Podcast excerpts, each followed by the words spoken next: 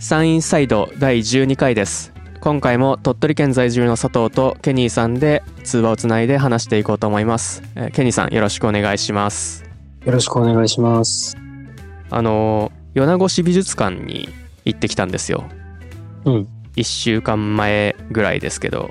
うん、で目的は鈴木康夫さんの「小口木版」っていうやつで、うん、まあ、7月の16から8月の21日まで結構長い間やってますけどこの「小口木版」って分かりますいや、わ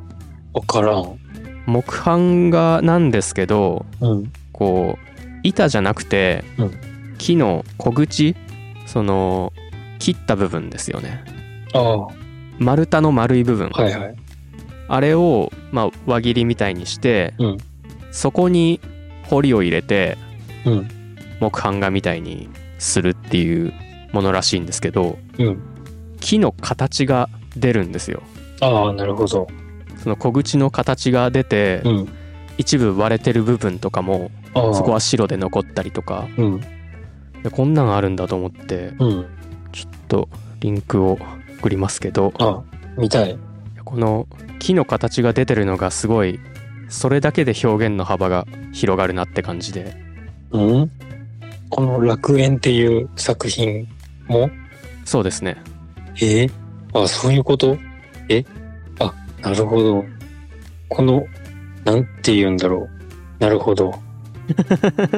なんて言っていいかわからんけど、なんか思っとったのと全然違って、しかもなんか予想のなんか500倍ぐらいすごい。すめちゃめちゃかっこよくないですかこれごいな。この楽園っていう作品は、えっとポスターにもなってるやつですねこの大枠が、その、小口ってことだよね。そうですねうん。なるほど。確かにちょっと木の皮みたいなのがうん見えるな。なんか、一個の大きい小口の中に掘るんじゃなくて、ちっちゃい小口がいっぱいあるのかと思ってたわ。あー消しゴムはんこみたいなそうそうそはいはいはいはいいやそうですよね、うん確かにう。ちなみにこの下のサンゴっていう作品は、これは小口なの。あーこれどうだったかないや図録を買ったんですけどちょっと見つけられないなわかったんだ。うーんいや一部小口だけじゃないやつもうん。え、この人って米子出身なのえーっと岸本出身ですねああ、ええそうなんだ。この展覧会が郷土ゆかりの作家さんを紹介する企画の一つということでうん。ちなみに原画とかあったの原画っていうか、なんて言ったらいいのその、木。あーえー、なんて言いますっけは版元と版元版元って言いますっけそれも一部展示されててうん。本当にものすごい細かく彫ってありましたねでその一番初日の7月16日の土曜日に僕は行ってうん。で午前中にギャラリートークがあったらしいんで、うんそれには行けなかったんですけど鈴木さんが会場内におられてうん。でなんか直径8 0センチまあ1メートルないぐらいだと思うんですけどうん。 8 0センチぐらいの木をあのその場で掘っとられましたおでうわーすごーと思ってうん。ちょっと遠目に見ながらうん。いやあんまり話しかけられなかったんですけどうん。すごい渋い作品ばっかりでかっこよくてうん。で図録も欲しいなと思ったんで買ったんですけど、うん図録の一番最後のページに紙が貼ってあってうん。あのそこに1 0ンチ四方ぐらいのうん。小口木版の作品が貼ってあって、うんで手書きでシリアルナンバーが書いてあるんですけどうん。 8番ですおー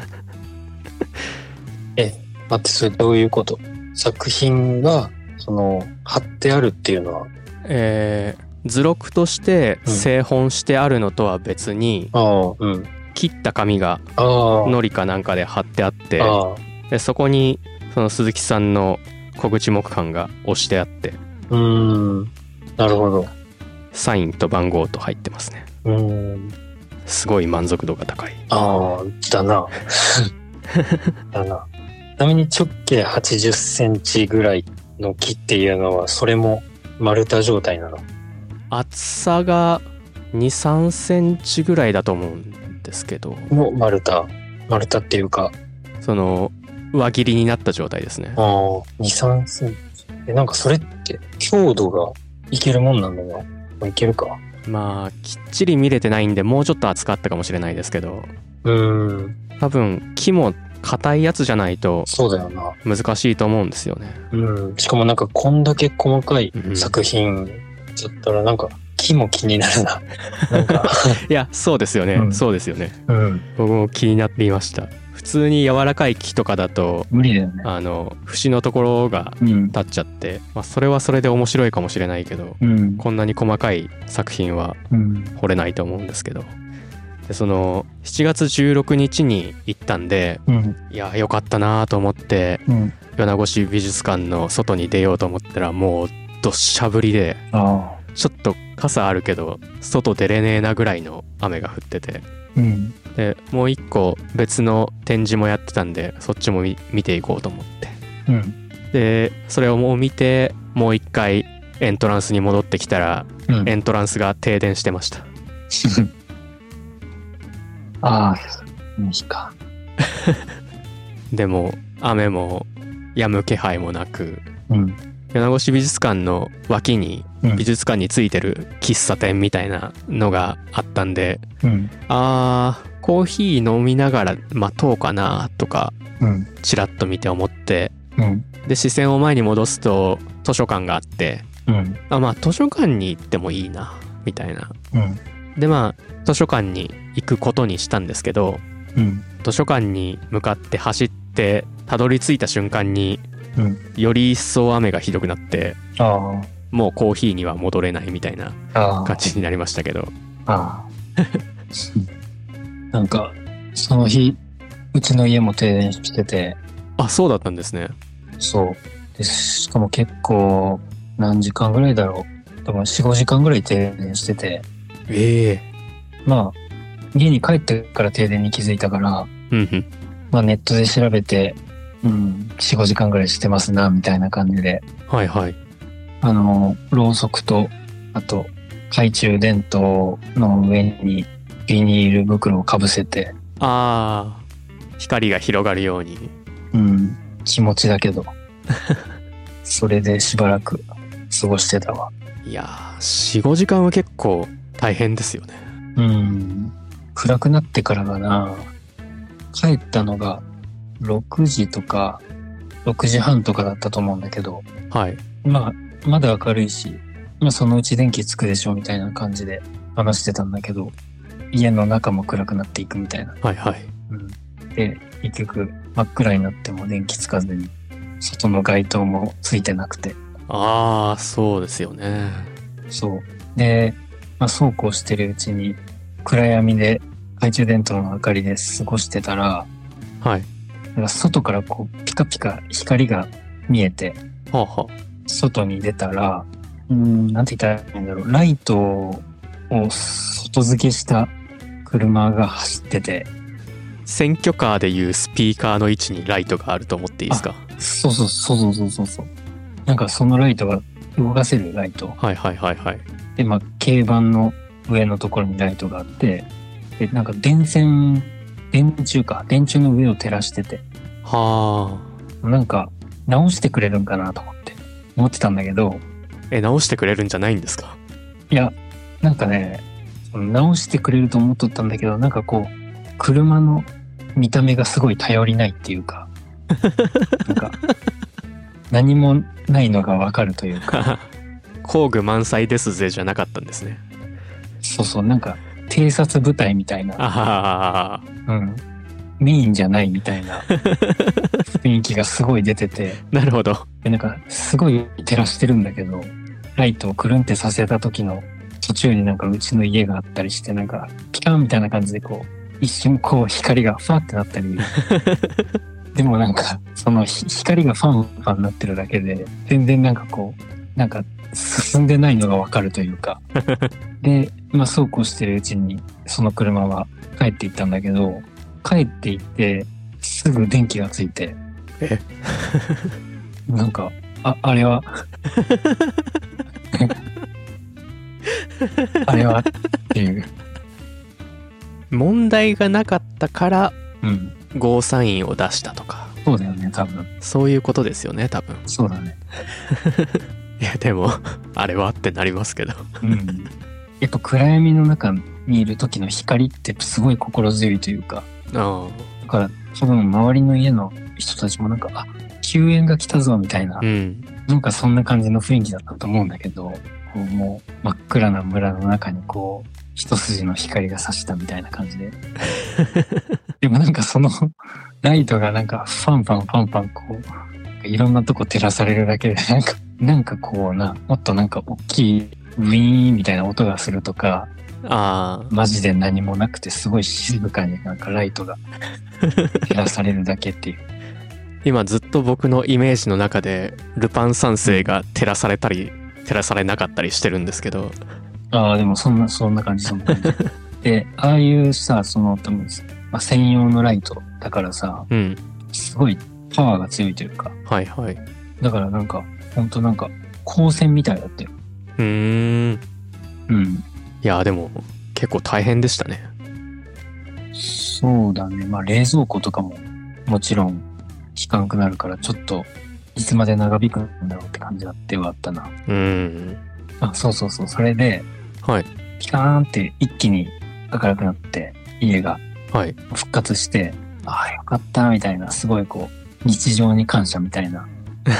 一瞬そんな時間があって、で、もう俺トイレ行ったんだよね。トイレも使えんかったから、まああ。あ厳密に言ったら使えるんだけど、ちょっともうあんま使いたくなくて、うん。でトイレで、トイレの中で、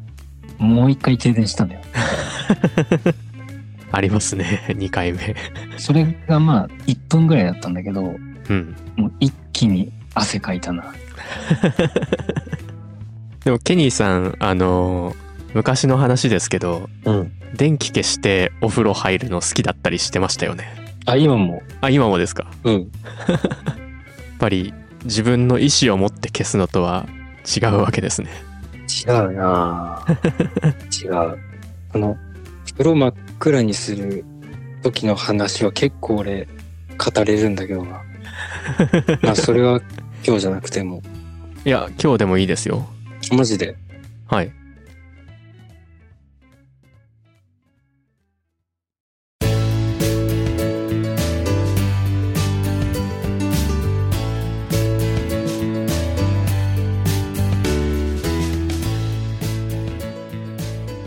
そもそもなんで暗くするんですかうーんなんかあったかい感じがするんだよね暗くした方がおお。あったかく感じるというか体が、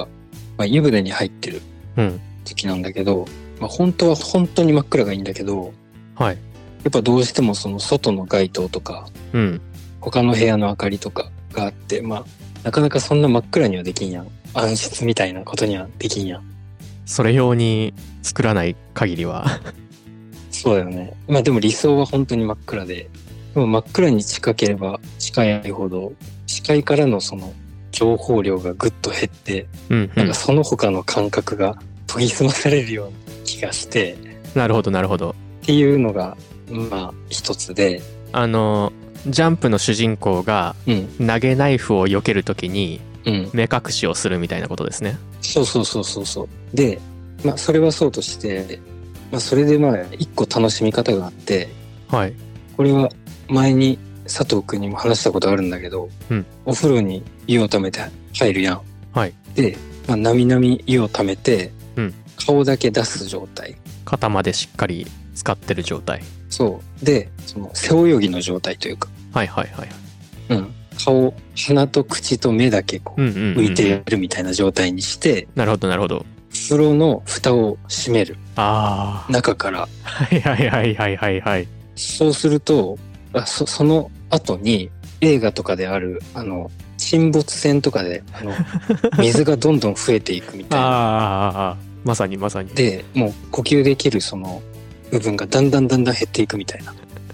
お湯はほほぼいっぱいあるんですね。そうそうそうそう。うんうんうん。でそのもうそれの湯船の蓋はあの蓋じゃなくて天井なんだって本気で思い込むうんうんで本気で思い込むっているうちなんかだんだん怖くなってはいはいでもうめちゃくちゃやばいみたいなだんだんこう自己洗脳みたいなしていなんかもうやばすぎるみたいな何もできないみたいなやばいシーンですよパニック映画だったらそうそうそうそうそうでしかもその水がどんどん増えていくならまだしも一生このままかもしれないみたいなこのある程 度は呼吸できる部分があるけどああ一生このままかもしれないみた いなで それそれ面白いですねそうそうそうそれあのそのパニック映画的なやつだったらうんもうダメだっていう時が来るけどうんこれにはそれがそのもうダメだの瞬間がないかもしれないってことですよねそうそうそうそういっそもうやってくれみたいな そうそうそう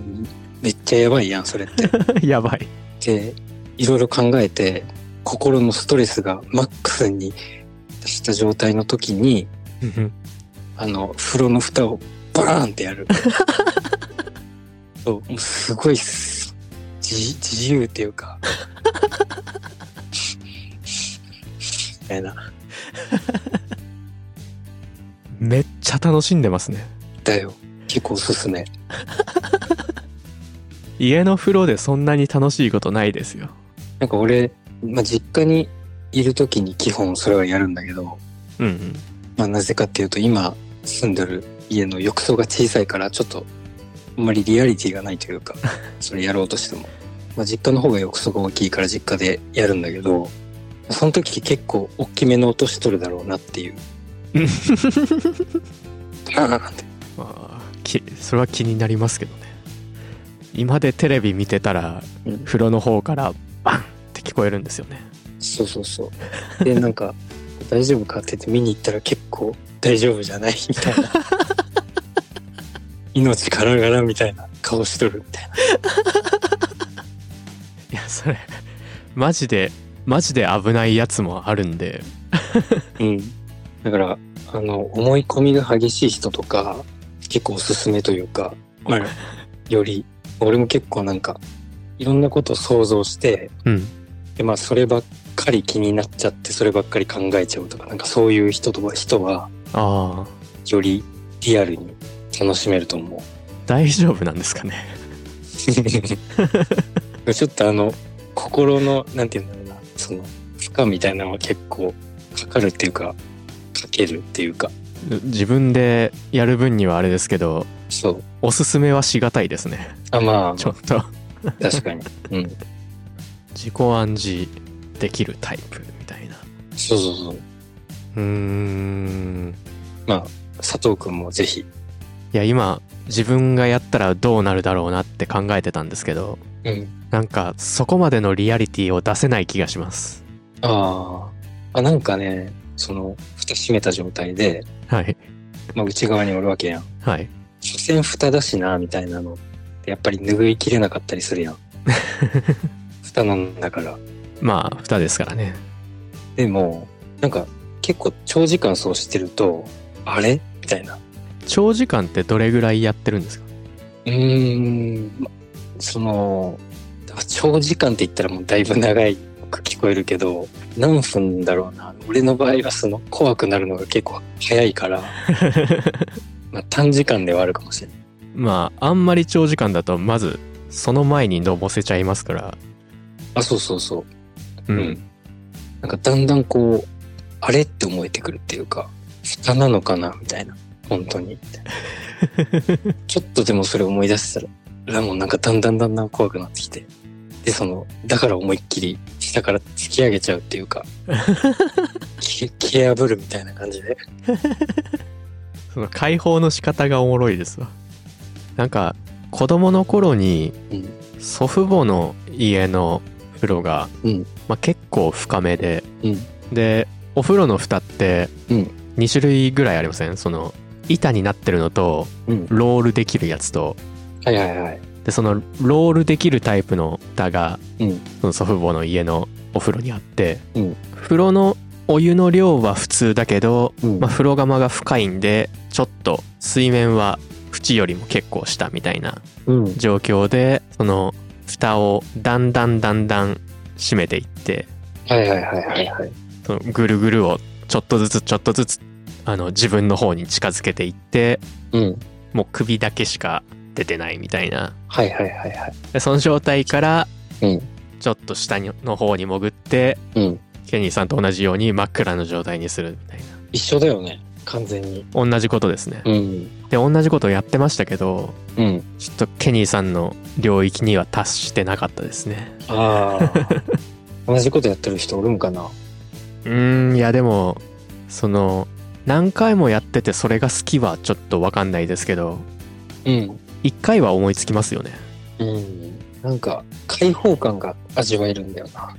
なかなか開放感って味わえないやん。まあ、味わいたいのかっていう 話はあるかもしれんけど。開放感の前にうん。自分で封印してますけどねそうだね。い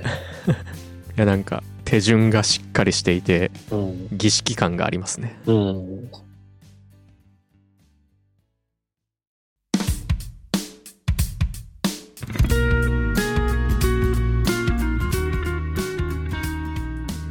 あそうだあの言いそびれてたんですけどこのサインサイドのうん。ノートを始めてみましたすごい。あのえっと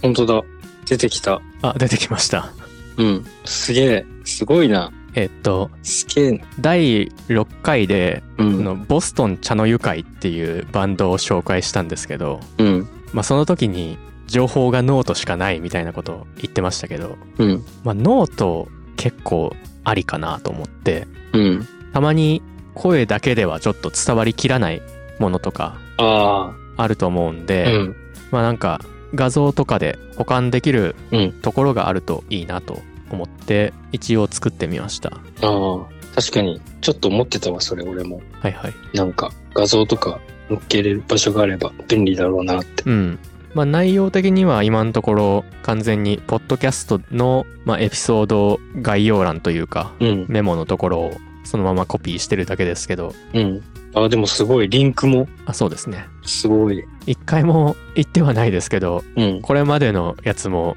全部リンクがきっちり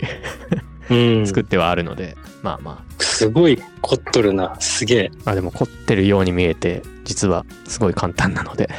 ケニーさんもこの画像を使ってくれみたいなのがあったらうん。送っていただければと思いますあまあ、ノートの方もよろしくっていう感じですね。あはい。ああ、その SNS 話ついでに言うと、うん。銀河漂流バイファムっていう昔のロボットアニメがあるんですけど、うん。でそれの主人公のライバル的存在、うん。ガンダムでいうところのシャアみたいなのが、うん。ミューラーっていう人がいるんですけど、うん。そのミューラーが出てくる時に流れる音楽があって、うん。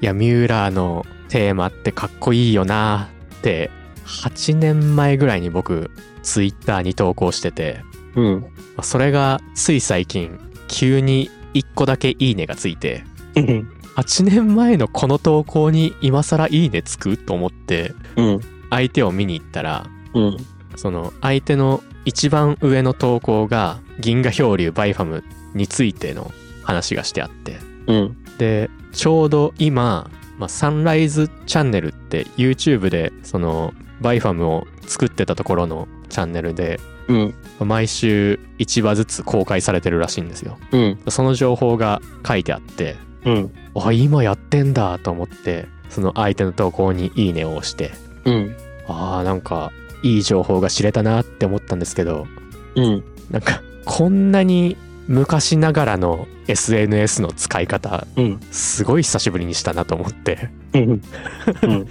めちゃめちゃあったかい気持ちになりました ああ、なるほど。ちょっとミューラーっていうのを調べてた わ。これあの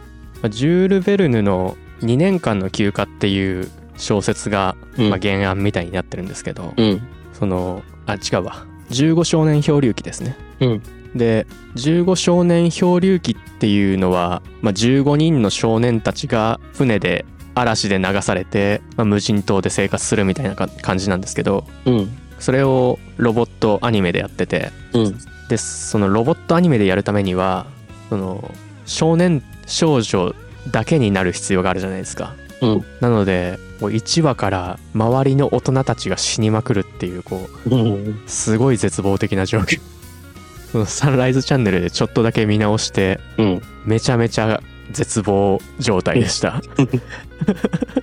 気になる。本当になんか頼りになる大人たちからガンガンガンガンなくなっていってうん。